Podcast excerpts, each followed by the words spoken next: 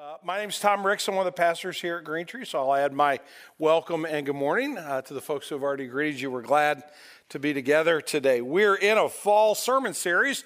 Uh, we have about three more weeks to go before we, uh, we get pretty close to Advent and start thinking about Christmas. And so we're going to continue this morning asking the question what does it mean for me to follow Jesus? As a, as a disciple in every area of my life. And we're going to look at a specific area this morning. I want to remind us of our theme verse. I do this both Sundays, but I want to bring us back to it.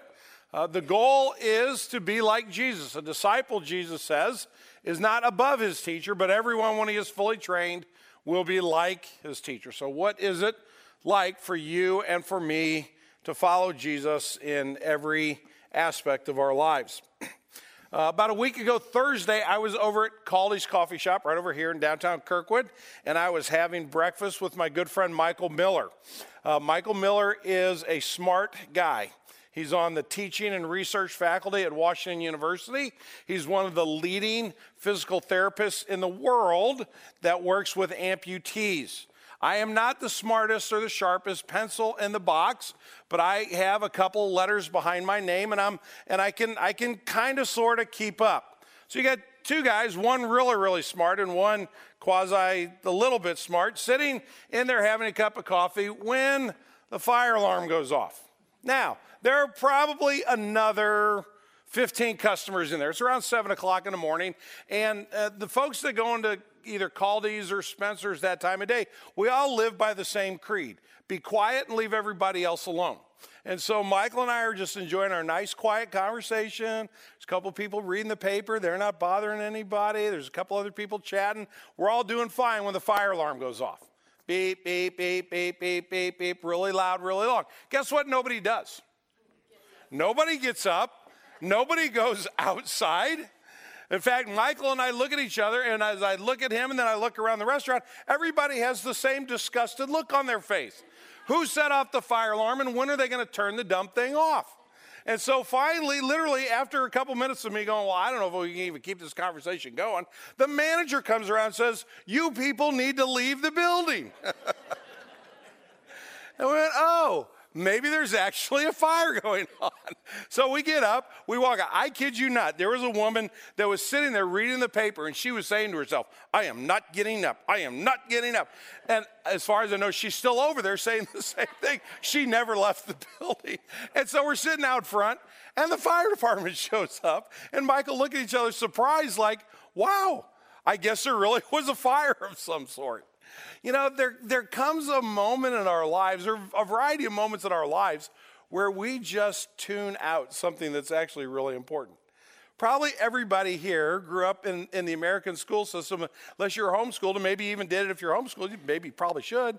You have fire drills and the fire alarm gets off, and the teacher tells you how to get out of the building and tells you which way to go and what you're supposed to do. And then as you get older, you know, you go to college, and as a prank, somebody pulls the fire alarm every once in a while, and you get a little desensitized to it. And then, you know, you hear car alarms going off, and you look at the cars right there, and nobody's robbing it, so I guess the alarm doesn't. And all of a sudden, alarms don't mean anything to us.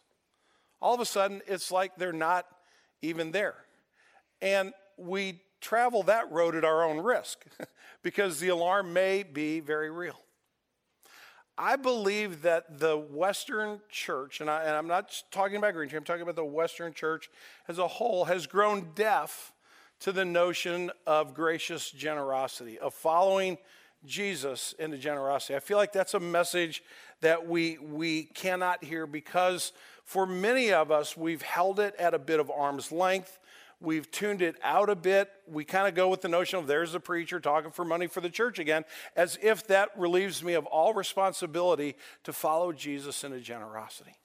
So, we're going to talk for the next few weeks about what it means to follow Jesus, to, to not be deaf when it comes to this particular topic. Now, Tommy, you might say, what proof do you have? How do you know that the Western church is, is leaning that direction at least. And so, for those of you that, that are, uh, I, I, think in a good way, honestly asking the question, uh, I want to help us understand this clearly. So, I went this week to a website called uh, NP, and those are the initials, the letters N and P, uh, NP Source. NP Source is not, doesn't just follow Christian giving, but it follows not profit across the entire spectrum of the United States. So if you want to know what people in Dubuque, Iowa gave to the United Way, as opposed to what people in Kissimmee, Florida gave the United Way, you could go to this website and you could find out that information.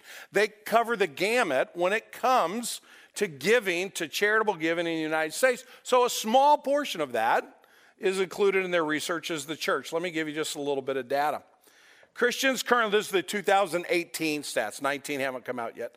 Uh, 2018, Christians are giving at a 2.5% of income rate. This is down from the 3.3 rate that Christians gave at during the Great Depression. 3 to 5% of Americans who gave to their local church do so through regular tithing. Now, tithing is the, the uh, biblical teaching that we give 10% of our income, a tithe and 10%, you're, you're, you're saying the same thing. Uh, so, Scripture teaches us that we should be investing 10% of our income into God's kingdom. Uh, 3.5, 3 to 5% of Americans are doing that at their local church.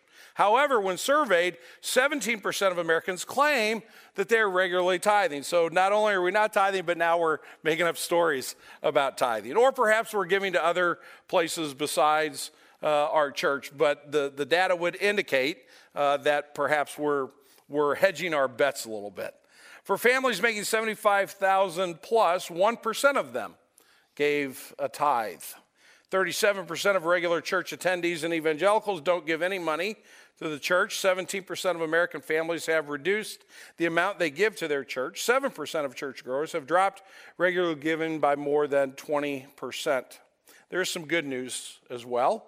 77% of those who tithe give 11 to 20% or more than their income, uh, more than their 10% of their income, far more than the baseline of 10%.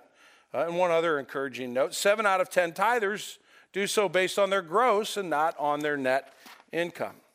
Uh, I believe this is one of the challenges that the Church of Jesus Christ faces today. That we, uh, and, and understandably so, we live in a culture that applauds and lauds uh, accumulation of wealth. You can be a person who abuses family members, but if you have made it uh, in the wealth side of things, there, there's a lot that'll be forgiven there uh, because you are quote unquote successful.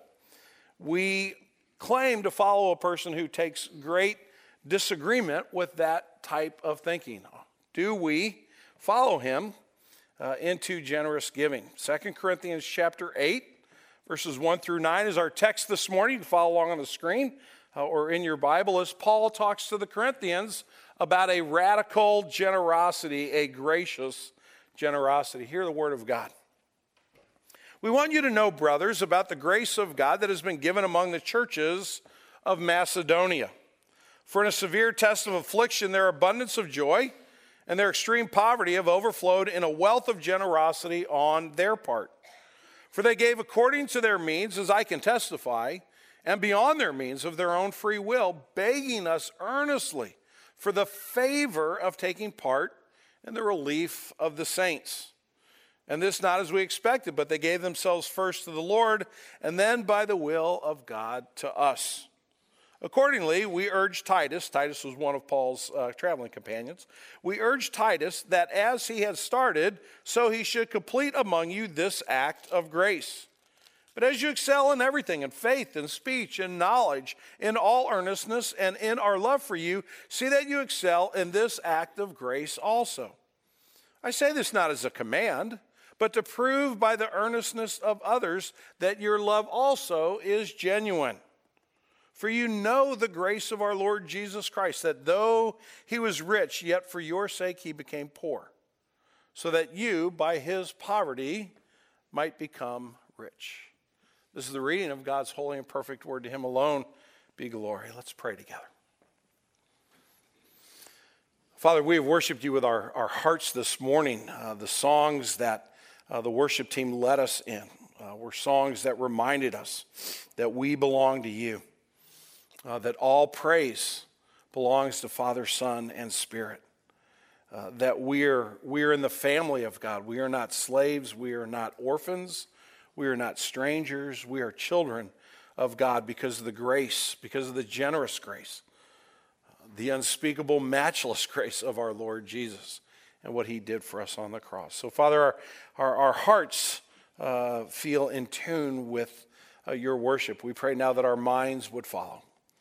We pray that we would worship you with our intellect, with our thinking, with our reasoning, that as we walk through this passage, Lord, that you would teach us, that you would unfold it to us, that we would follow the Lord Jesus faithfully in all things. Lord, we know it's a journey. We know we know we'll fall short. We know we won't always Uh, live up to that which we confess. But Father, we pray that you would take this word and that you would use it in our lives today for our encouragement, for our correction, for direction for us, for all the things that you promise it will do in order to grow us more and more to be like our Lord and Savior Jesus. Father, forgive my sin.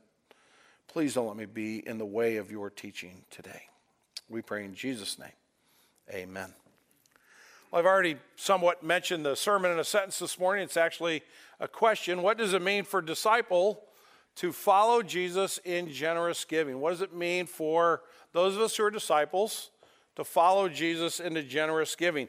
There is a lot that this text has to say. I'm going to give you four observations. I, I got an extra hour of sleep last night, like everybody else did, so I want to give you the 14 observations I found in this text and feel like I have the energy to do so, but I'm going to limit it this morning. But let me encourage you to, to go back and look at it a little bit more. And we're going to stay in this text for this week and the next two weeks because uh, I think it will be helpful for us as we wrestle uh, with this question. That's, that's one of the tougher questions for us, uh, given some of the circumstances I've already mentioned. So, uh, what we're going to do this morning is couch all four of these observations under the heading of what I must know uh, in order to see this develop in my life. That's how Paul starts off. He says, I want you to know, brothers, about the grace of God. So, a couple things there. When Paul is writing his letters, occasionally he will want to kind of bore in on something. He'll kind of want to get to something that he knows is going to be difficult, but is very important. And this is the type of language he uses. He'll say, I want you to know. It's almost like he's kind of waving a bit of a flag and saying, hey, really pay careful attention here. And then he goes with the very familiar term of brothers. Now, Ladies, please don't be offended by that. You're actually included in that statement, but in Paul's day and age, in his culture, that was the way in which he wrote. But he was writing to, to the entire church. And what he was saying to his family is there's something very important here that I don't want you to miss, and it's all around the grace of God. The grace of God is what we're talking about. It's the foundation for the conversation. Everything else I'm going to say, what Paul is writing, is coming from God's grace to us. There are four things that I'm going to point out in this text that I think we must know in order to follow Jesus into generous giving. The first is this gracious generosity is active, it's not passive. We want you to know, brothers, about the grace of God that has been given among the churches of Macedonia. For in a severe test of affliction, their abundance of joy and their extreme poverty overflowed in a wealth of generosity on their part. We'll come back to some of those other words in just a minute, but notice here the abundance of joy.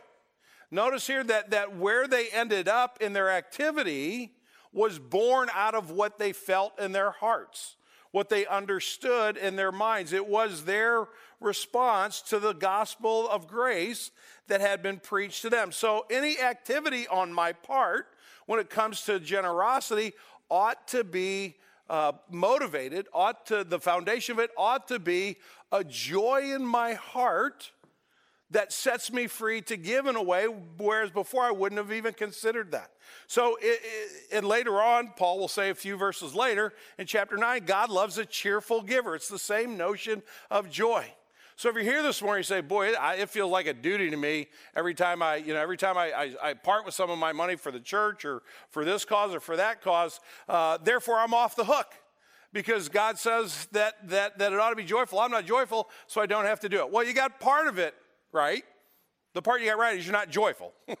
the part you're missing is that you're not to stay there, you're to seek the Holy Spirit and the Word of God to lead you to a joyful place to where giving is actually something that pleases your heart and your mind because that's when you become active. That's when you, that's when you get after it. Where, where's your happy place? Where's your place of joy? It might be, you know, sitting around the table with your family, just hanging out, having a conversation. It might be, you know, a certain project that you get to work on at work and you just know when you get it right, it's really going to help the company and it's just a place of great joy for you might be a, a, place with friends or neighbors. It might, for, for me, it has to do with places like hockey rinks uh, or, or, places where you can hit a little white ball and try to knock it into a hole. There, there are places that are just filled with joy. Nobody has to twist my arm when they have blues tickets. Like, oh, I guess I'll go again if I have to. It, it's not out of duty, it's a sense of joy. Where's your joy? Is generosity part of that? Is, is, generosity a place of joy for me? If not, then I need to ask the Lord to move me in that direction. Because out of the overflow, out of this wealth of generosity, what does it say? It says they gave. Their poverty actually came together with their generosity, not their wealth. Their poverty, we're going to come to that in a minute. Their poverty and their generosity came together, and what happened? Because of the joy that was in their heart, they gave. Can I say, is that true about my giving. And it's not just about giving of, of my money, it could be giving of other things. Uh, this is November, and in the Ricks household, in November, uh, at this point in our lives, it's all about uh, the Turkey Day hallways at Kirkwood High School. So, my wife uh, works at Kirkwood High School. Part of what she does, she's a class sponsor. And, and she takes a group from ninth grade all the way through 12th grade. She has the 10th graders this year. So, at least we have some young men and women that are starting to be able to drive cars, which helps us just a little bit. But we spend the whole month getting ready to decorate the, the Turkey Day hallway. So the kids have a hallway, the 10th graders have a hallway. They pick a theme and they go crazy with these decorations. In the last eight days, there have been at least 80 10th graders from Kirkwood High School in and out of my house on a regular basis. And I'll walk in and there'll be 25 of them scattered all over the great room and stuff all over the place. And I'll walk in and go, Who are you people? And what are you doing in my house? And they'll look at me like, Who are you? Stop bothering us. And they'll go right back to doing what they were doing. And, and then my wife will come in, Cindy will come in, and go, oh, Ms. Ricks, we look at this, look at that, and they'll just go crazy. I'm like not even yesterday's news, but Mrs. Ricks is like way, way up here. Why? Because she gives them love and compassion out of the joy of her heart. It's not because she has to do it. She, nobody making her be a class sponsor. She wants to do it because it's something that she wants to give. That's her, her place of joy. Where's your place of joy?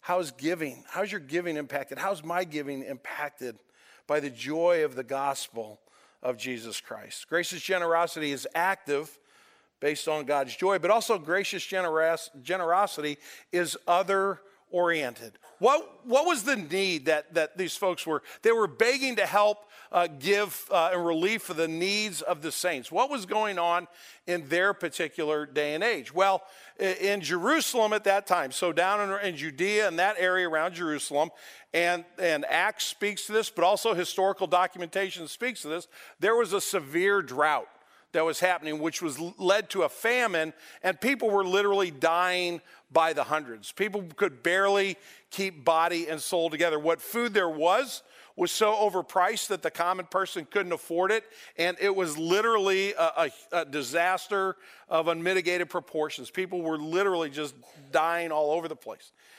And so the churches to the north were being told about this, and they're like, well, we're not going through a famine, and we have resources and we can contribute, so we want to help those folks down in Jerusalem. So that's the specific need that they were reaching. But each of us have to wrestle with gracious generosity in the needs that are before us today. Paul says that they gave out of their own accord, which I think is a, an interesting phrase.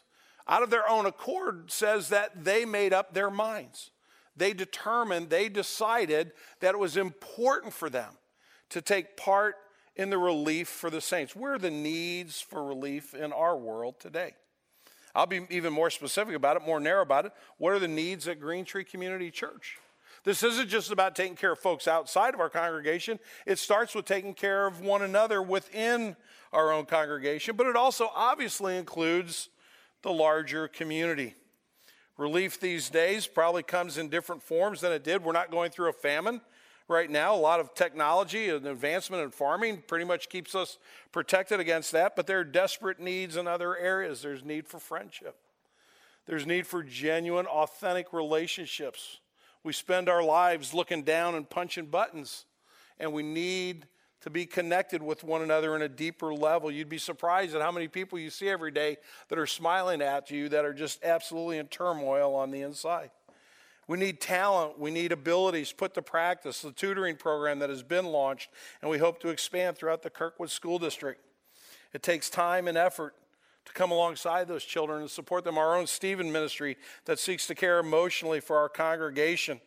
And you think about the financial investment it takes to make sure that we have ongoing discipleship and, and the opportunity to support world missions and the worship ministry of this church, the teaching ministry of this church, and on and on and on it goes. And I'm just talking about Green Tree. We haven't even looked beyond that. But all of that is other oriented. All of that is me saying to the Lord, use me to care for others. Gracious generosity is always other oriented. Thirdly, gracious generosity is, by definition, sacrificial. The way Paul introduces this notion is that there was a severe test of affliction, not on the church in Jerusalem, there was certainly that, but now he's talking about the generous folks. He's talking about the Macedonians and what compelled them to give, what compelled them to help the folks down in Jerusalem. Well, it started as a severe test of affliction. What's this test of affliction? It's the test of affliction that will God provide. If we give, will there be enough left over that we would survive? Uh, is God going to take care of us? You see, the Macedonians didn't live in an extraordinarily wealthy place. Uh, uh, historian and theologian Simon Kistemaker, I love his name. I w- if I was Simon Kistemaker, I'd just automatically be smarter than I am right now. That's just such a great name. But Simon Kistemaker is a theologian, he's also a historian, and he writes this about the state of the economy around the Macedonian churches at the time that Paul was writing. Two centuries before Paul came to Macedonia, gold mines in that province provided a measure of wealth for its population. But during the first century of the Christian era, right when Paul was penning this letter, the economy had deteriorated and the province was brought to the depths of poverty. Wars, barbarian invasions, Roman settlement, the restructuring of the province had all contributed to a dismal financial status. Not only in the countryside, but also the urban centers, including the Romanized cities of Philippi, Thessalonica, and Berea, were impoverished. Conversely, the city of Corinth flourished financially because of the volume of trade that its two harbors generated. In brief, there was a distinct difference between Macedonia and Corinth in economic terms. Generosity, gracious generosity, is sacrificial. It means giving even when the, the common sense thing to do might be to hold back. Why? Because you're wrestling with this question Can I trust God? Specifically, can I trust God to provide for me and for mine? And that is a tough question. Now, I've, I'm 60 years old, and if you ask me today, Tom, between birth and today, we're going to give you the whole span of your life. Can you please give us one, two, three, four, or five examples of where God has failed you and has not been faithful to provide? The answer unequivocally would be no. It doesn't mean we always had all the money we thought we should have. It doesn't mean we always had things easy and simple. It doesn't mean there weren't times where we had less money, i.e., children in college two children at the same time. For those of you that are looking down the barrel that one, come cry on my shoulder. I'll be happy to commiserate with you. There's certainly times when life brought challenges that were financial, but has there ever been a moment in my life where God has, has not been faithful, where God has ignored the needs of me and my family? The answer is unequivocally no. That doesn't mean that generosity isn't sacrificial. What it does mean is that I can trust God. And that taking that part of the equation off the table leads me to a more gracious generosity because I embrace the sacrifice. I welcome the sacrifice. I actually say, God, allow this to be sacrificial, make it sacrificial in my life, because remember what the end result is. I want to be like Jesus. And we're going to see in a moment the sacrifice of Jesus. But by definition, gracious generosity, discipleship is sacrificial. Notice how they gave. They gave out of a wealth of generosity. That's an attitude. That's not, that's not an action. That's the attitude behind the, behind the action. And notice where that led them. It led them to give not only according to their means, but beyond their means. There, there's the sacrifice right there.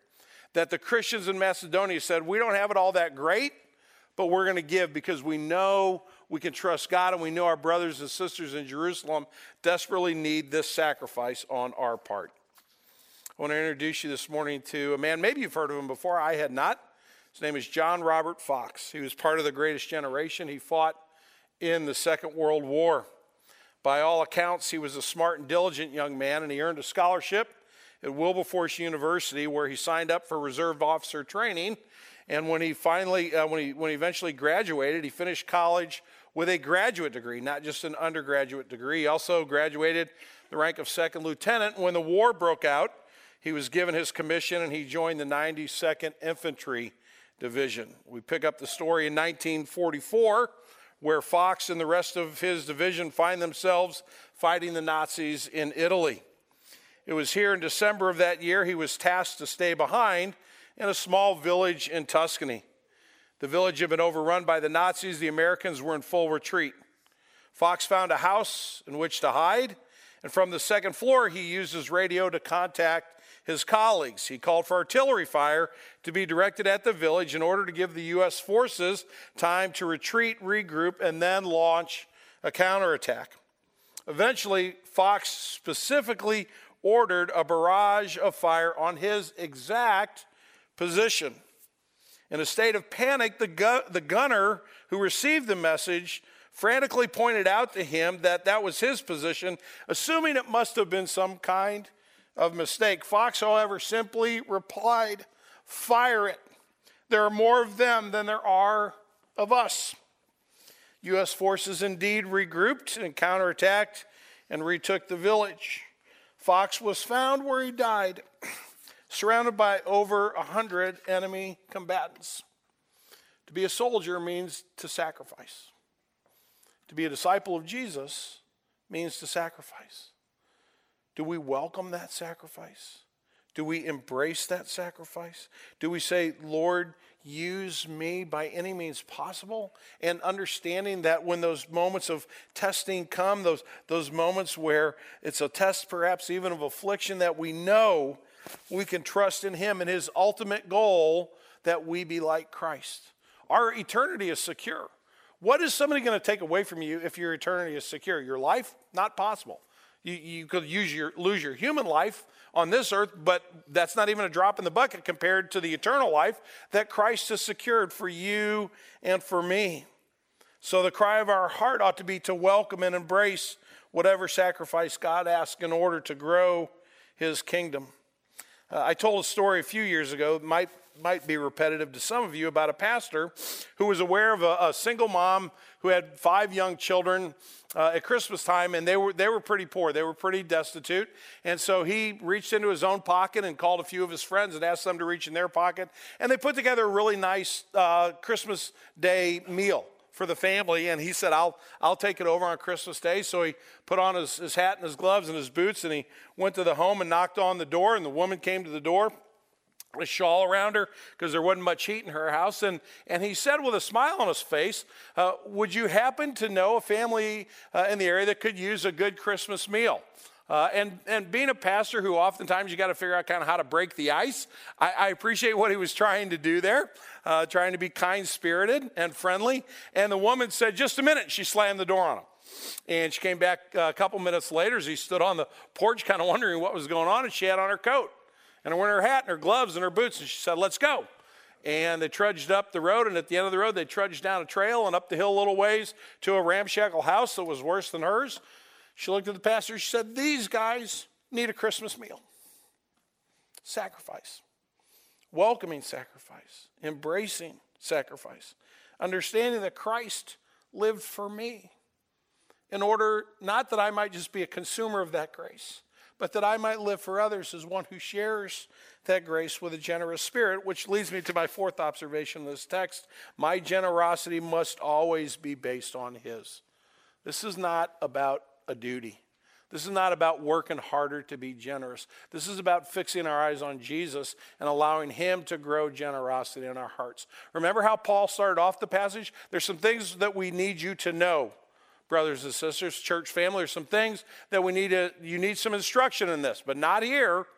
Paul says, Paul says, You already know something. What do we know? If you're a disciple of Jesus, you might not know a lot, but you know one thing for sure God's grace and God's mercy and God's compassion. If you don't know that grace, you can't be a Christian.